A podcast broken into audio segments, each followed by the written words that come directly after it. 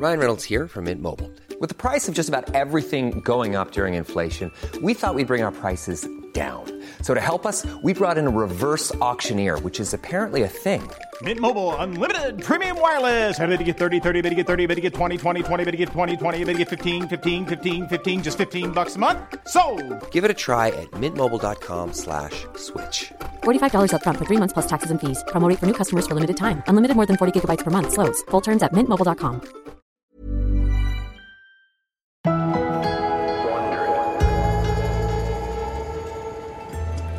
Fuori dalla sede centrale della televisione di Stato RAI a Roma c'è una statua famosa.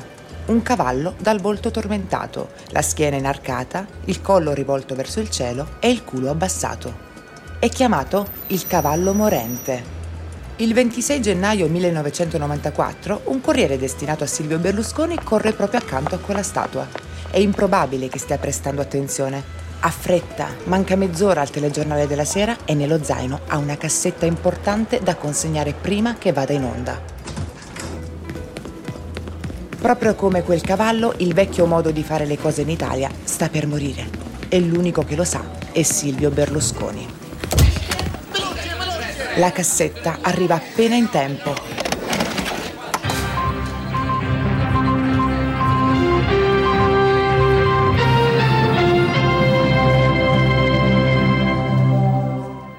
Ciò che viene trasmesso sulle tv di tutto il paese quella sera è il volto noto e abbronzato di Silvio Berlusconi.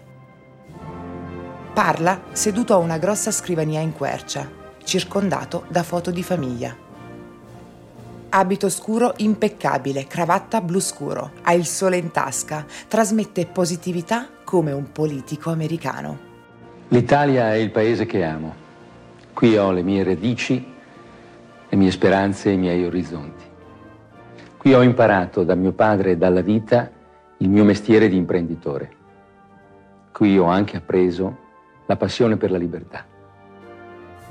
Gli italiani non hanno mai visto niente di simile prima d'ora. La maggior parte dei politici italiani non ama farsi riprendere. Leggono a scatti dagli appunti, non guardano l'obiettivo. Berlusconi sta praticamente seducendo la telecamera. Ho scelto di scendere in campo e di occuparmi della cosa pubblica perché non voglio vivere in un paese illiberale governato da forze immature. Ha uno slogan che non è nuovo ma efficace.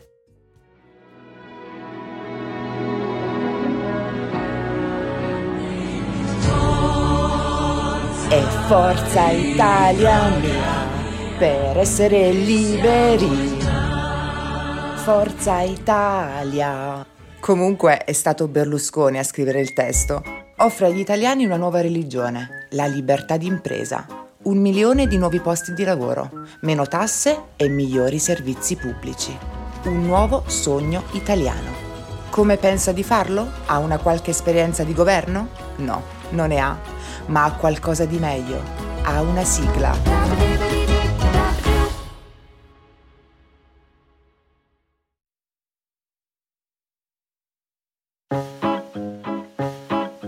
Wondery, io sono Nadia Tempest e questo è Bunga Bunga. In originale questa serie è narrata da Whitney Cummings. Prenderò il suo posto per narrare la versione italiana di questa storia.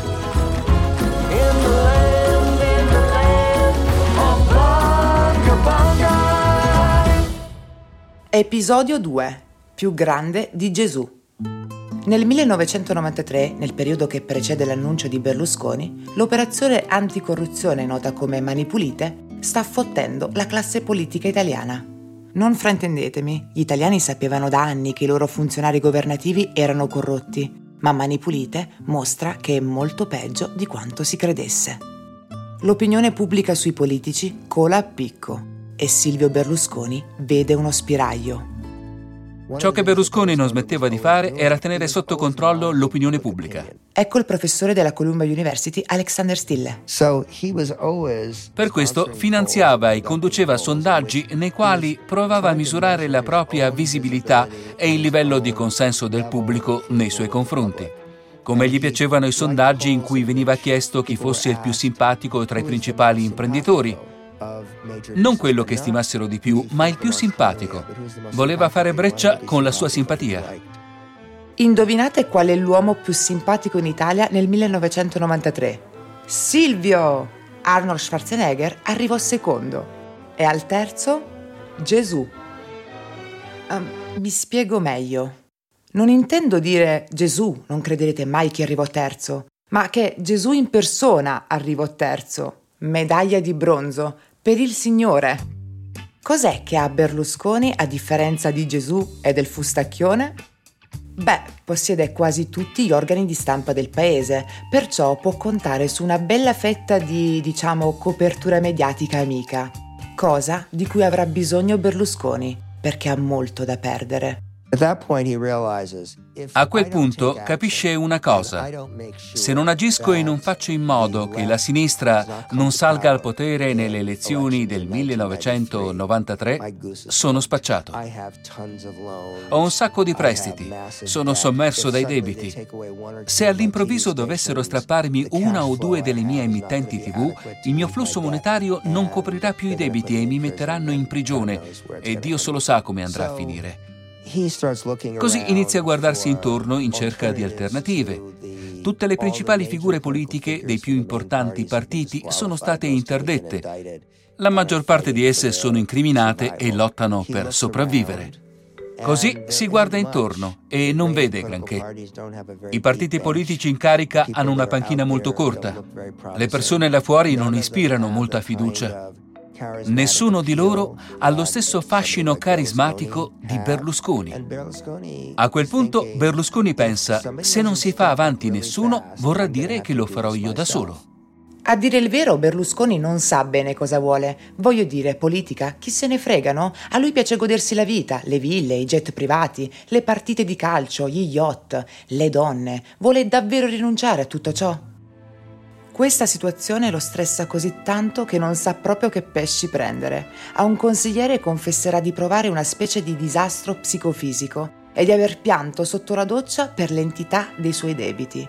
Dopodiché, nell'autunno del 1993, si trova con le spalle al muro. Le indagini anticorruzione portano a galla sempre più politici corrotti. La polizia italiana fa irruzione nel quartier generale di Berlusconi. Vengono confiscati gli archivi, viene preso di mira il suo amico fedele, di nome di fatto, Confalonieri. Insomma, una situazione alquanto scomoda. Berlusconi sapeva che stavano bussando alla porta accanto al suo impero finanziario.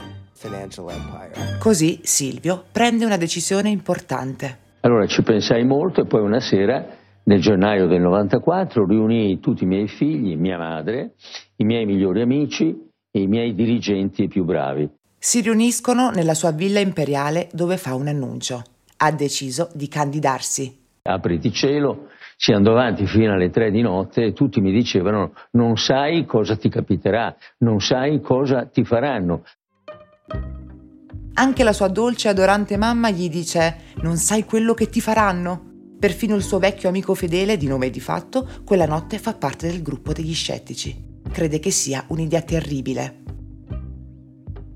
Io ero contrario che entrasse perché pensavo non ce la facesse. Vedevo soltanto i lati negativi e non pensavo che fosse così bravo di riuscire anche questo. Berlusconi gli avrà dato ascolto? Ma dai, voi che dite? A sole otto settimane dalle elezioni, Berlusconi decide di farlo. Si candiderà a presidente del Consiglio. Bisogna dirlo, a prescindere da quello che si pensi di Berlusconi. L'impresa che ha compiuto nel creare un movimento politico e il partito più grande del paese nell'arco di qualche mese è uno dei risultati politici più sensazionali della storia recente. Alan Friedman, il biografo di Berlusconi, è di questo avviso. Per la politica italiana era qualcosa di assolutamente nuovo. Berlusconi era il primo populista perché promise cose che nessun altro politico aveva mai osato promettere. Inoltre aveva una cerchia di seguaci intenzionati a credere che dopo aver trionfato da affermato magnate dell'immobiliare e dei media, ora potesse governare l'Italia come se fosse un'azienda. Fedele di nome e di fatto, crede che Berlusconi abbia deciso di candidarsi per ambizioni personali. ha conquistato il mondo degli affari, dei media e dell'immobiliare. È solo che è pronto per una nuova sfida, non è affatto d'accordo con quelli che sostengono che Berlusconi si fosse candidato solo per pararsi il culo. La cosa che Berlusconi sia entrato in campo per salvare i suoi interessi è la bufala che adesso dicono tutti gli odatori che Berlusconi è entrato per quelle ragioni lì, con un senso forte di servizio per il paese. Tuttavia, qualunque sia la motivazione di Silvio, la classe politica e le elite intellettuali milanesi e romane mostrano tutto il loro scetticismo. Ridono dell'assoluta assurdità della faccenda. Silvio Berlusconi, quello dell'immobiliare, ma dai. Una volta partita la campagna elettorale, i suoi avversari lo aspettano al varco. Al primissimo dibattito di Silvio, il suo avversario ne esce tramortito. Tira fuori dati e cifre che mostrano che il programma super conservativo di Berlusconi sarebbe perfetto per ricchi imprenditori come Silvio, ma terribile per il resto dell'Italia. Silvio si limita ad ascoltare, lo guarda e gli fa Quanti campionati di calcio hai vinto? Prima di provare a competere con me, prova almeno a vincere un paio di scudetti. Così quel miliardario abbronzato e sornione darà una bella lezione a chiunque osi attaccarlo, perché questo miliardario si intende di calcio e di donne. Questo qui sembra un uomo del popolo, zero esperienza, zero dati, zero idee, non c'è problema, perché Silvio Berlusconi sa come farsi amare dalla gente.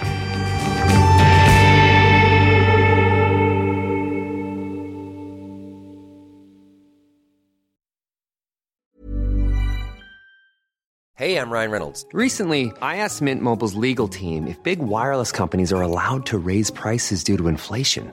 They said yes. And then when I asked if raising prices technically violates those onerous two year contracts, they said, What the f are you talking about, you insane Hollywood ass? So to recap, we're cutting the price of Mint Unlimited from $30 a month to just $15 a month. Give it a try at mintmobile.com slash switch. $45 upfront for three months plus taxes and fees. Promo rate for new customers for limited time. Unlimited more than 40 gigabytes per month. Slows. Full terms at mintmobile.com.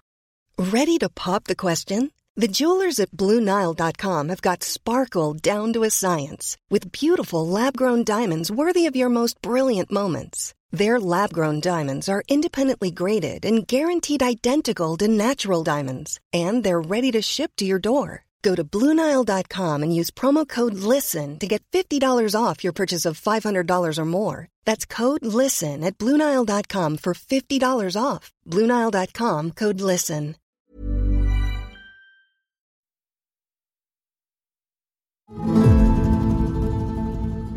Quando Berlusconi scende in campo ufficialmente, mancano appena otto settimane al giorno delle elezioni e la sua nuova macchina politica Forza Italia è a pieno regime. Pizzardi fa allestire un banchetto del partito in quasi tutte le città. L'obiettivo è arrivare a 8.000, uno per ogni chiesa. Diciamo che votare Berlusconi era un po' come eh, scommettere su un'Italia ottimista, su un'Italia dove si potevano fare tanti soldi, lavorare, eccetera. Questo è il pensiero di Vittorio Dotti, avvocato, dipendente fedele e amico intimo di Berlusconi da tempo immemore. E ora anche candidato al Parlamento, insieme ad altre decine di preposti di Berlusconi. Ricordate i dipendenti sbarbati che vendevano spot televisivi? Ora propongono un nuovo partito politico. Se si trasformano tutti i rappresentanti in consulenti politici e poi si chiedono soldi a tutti i clienti invece di spingerli a comprare un fondo comune, li si vuole far diventare membri del nuovo partito politico. Quanto alla lista di candidati di Forza Italia, a Berlusconi non interessano l'ideologia o l'esperienza pregresse. Per lui conta solo una cosa, che vengano bene in tv. Ma poi c'era da riempire le liste per tutta l'Italia, nei vari comuni. Dotti dice che avevano trovato candidati al Parlamento setacciando il paese e dei quali poi testarono la telegenia. Dopodiché, pagando una piccola somma, i candidati potevano comprare un kit. Una valigetta scadente piena di VHS con comizi, temi cardine e il programma di Berlusconi. Inoltre, i kit contenevano due versioni della sigla di Forza Italia, una normale e una per karaoke.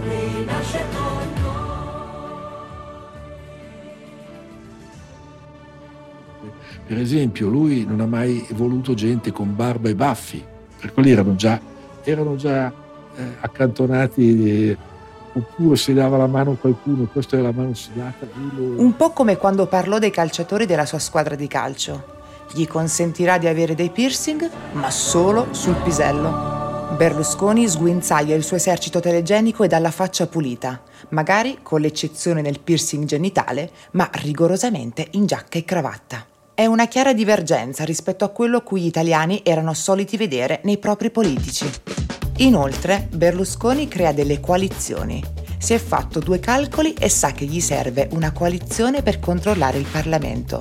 Dovrà fare un accordo con almeno qualcuno della vecchia guardia. Ho visto con i miei occhi, quindi credo nella figura di mio nonno in quello che ha fatto e io ti devo dire... Oh, è bello che voglia così tanto bene a suo nonno.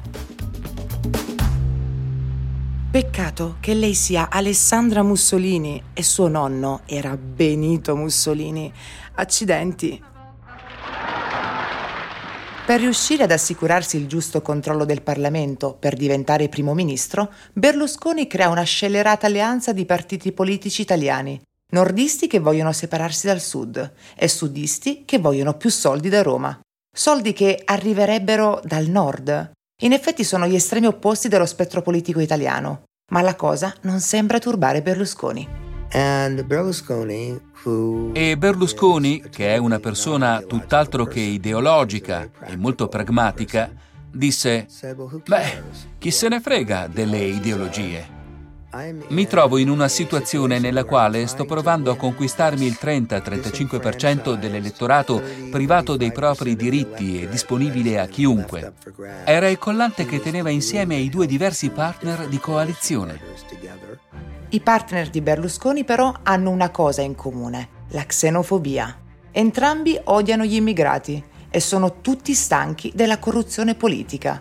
In pieno scandalo Mani Pulite, i votanti italiani la vedono come una soluzione papabile. Aleggiava una specie di insofferenza e nausea per la politica e si sentivano ingannati, disorientati. Così, per superare quell'insofferenza verso la politica, Berlusconi offrì un'alternativa, ovvero di dimenticare tutto ciò che è politico.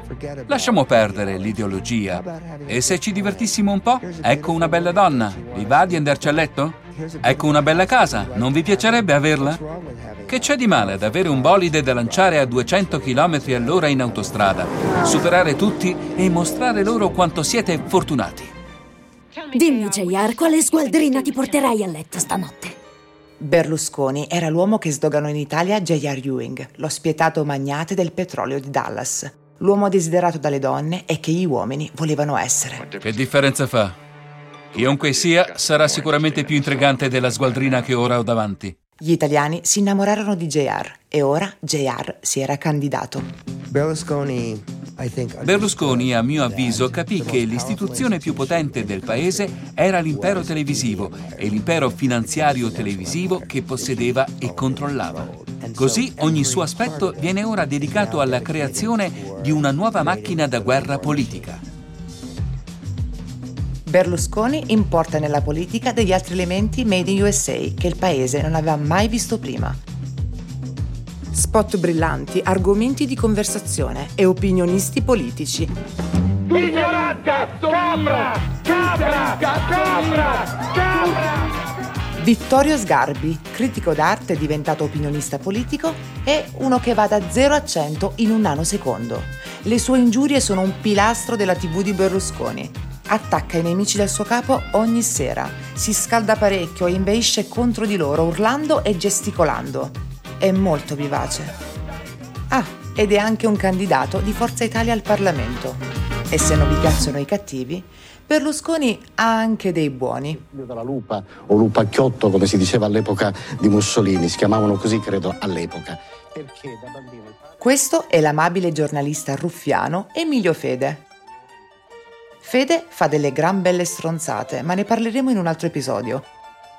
Per ora tutto quel che c'è da sapere è che quest'uomo è l'immagine della dolcezza e che ogni sera si siede alla scrivania di una delle emittenti di Berlusconi e tesse le lodi del suo capo. Silvio Berlusconi ha vinto la sua battaglia. Consentitemi di dire Fede trattiene a stento le lacrime davanti alla telecamera mentre condivide la notizia. Silvio Berlusconi ha vinto la sua battaglia con grande coraggio, quasi contro tutto e quasi contro tutti. ha vinto contro tutti i pronostici. E nelle strade?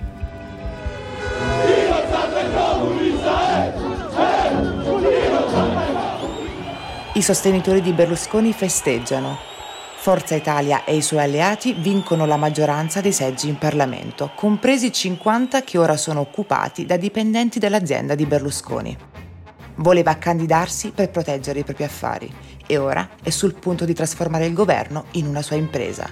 È fuori discussione che sfrutti questa situazione per arricchirsi, questo no.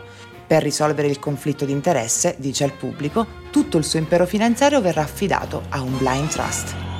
Grazie alla vittoria della sera delle elezioni, Berlusconi riscuote un bel successo. Problemi risolti, no? Non proprio. Ho scelto di fare il magistrato non certo per tradizione, perché mi piaceva questo è il magistrato Ilda Boccassini. il suo lavoro, quindi è questo che mi ha spinto a entrare in magistratura. La chiamano Ilda la Rossa per via della massa di capelli rossi ribelli e dello sguardo di ghiaccio. Dice di aver scelto di diventare giudice per seguire le orme di suo padre magistrato, ma ora è lei a tenere alto il nome della famiglia. Si è fatta un nome per aver affrontato la mafia. Quando il suo amico e mentore fu assassinato, gli altri magistrati assunsero delle guardie del corpo e decisero di andarci piano. Ilda La Rossa si trasferì in Sicilia. Planning for your next trip? Elevate your travel style with Quince. Quince has all the jet setting essentials you'll want for your next getaway, like European linen, premium luggage options, buttery soft Italian leather bags, and so much more. And is all priced at 50 to 80% less than similar brands. Plus, Quince only works with factories that use safe and ethical manufacturing practices. Pack your bags with high-quality essentials you'll be wearing for vacations to come with Quince. Go to quince.com slash pack for free shipping and 365-day returns. Proprio nella fossa dei leoni e non si fermò finché non prese gli assassini.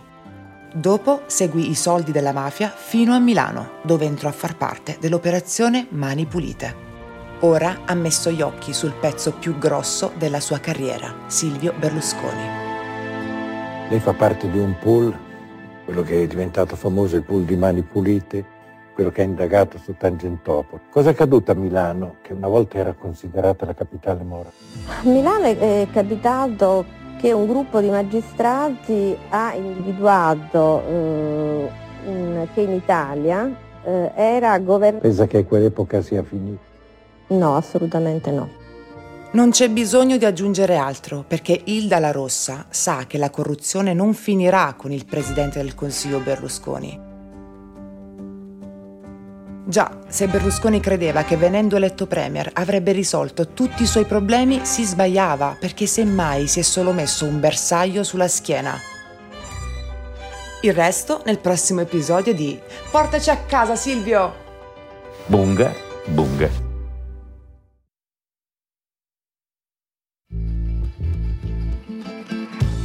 Da Wondery, questo è l'episodio 2 di 8 di Bunga Bunga, la storia di una nazione che è stata ipnotizzata. Se volete aiutarci a farci conoscere, votateci con 5 stelle. Sono la vostra presentatrice Nadia Tempest. Il titolo del libro di Alexander Stille è Il sacco di Roma. L'autore di questa storia è Benjamin Gray, il coproduttore è Guglielmo Mattioli. Ulteriori approfondimenti a opera di Giulia Alagna, verifica dei fatti a opera di Jacqueline Colletti. La managing producer è Lata Pandia. Emily Kunkel è la coordinating producer. Design del suono a opera di Jeff Schmidt. I nostri produttori esecutivi per Wondery sono Giorgio Lavender, Marshall Lui e Hernan Lopez.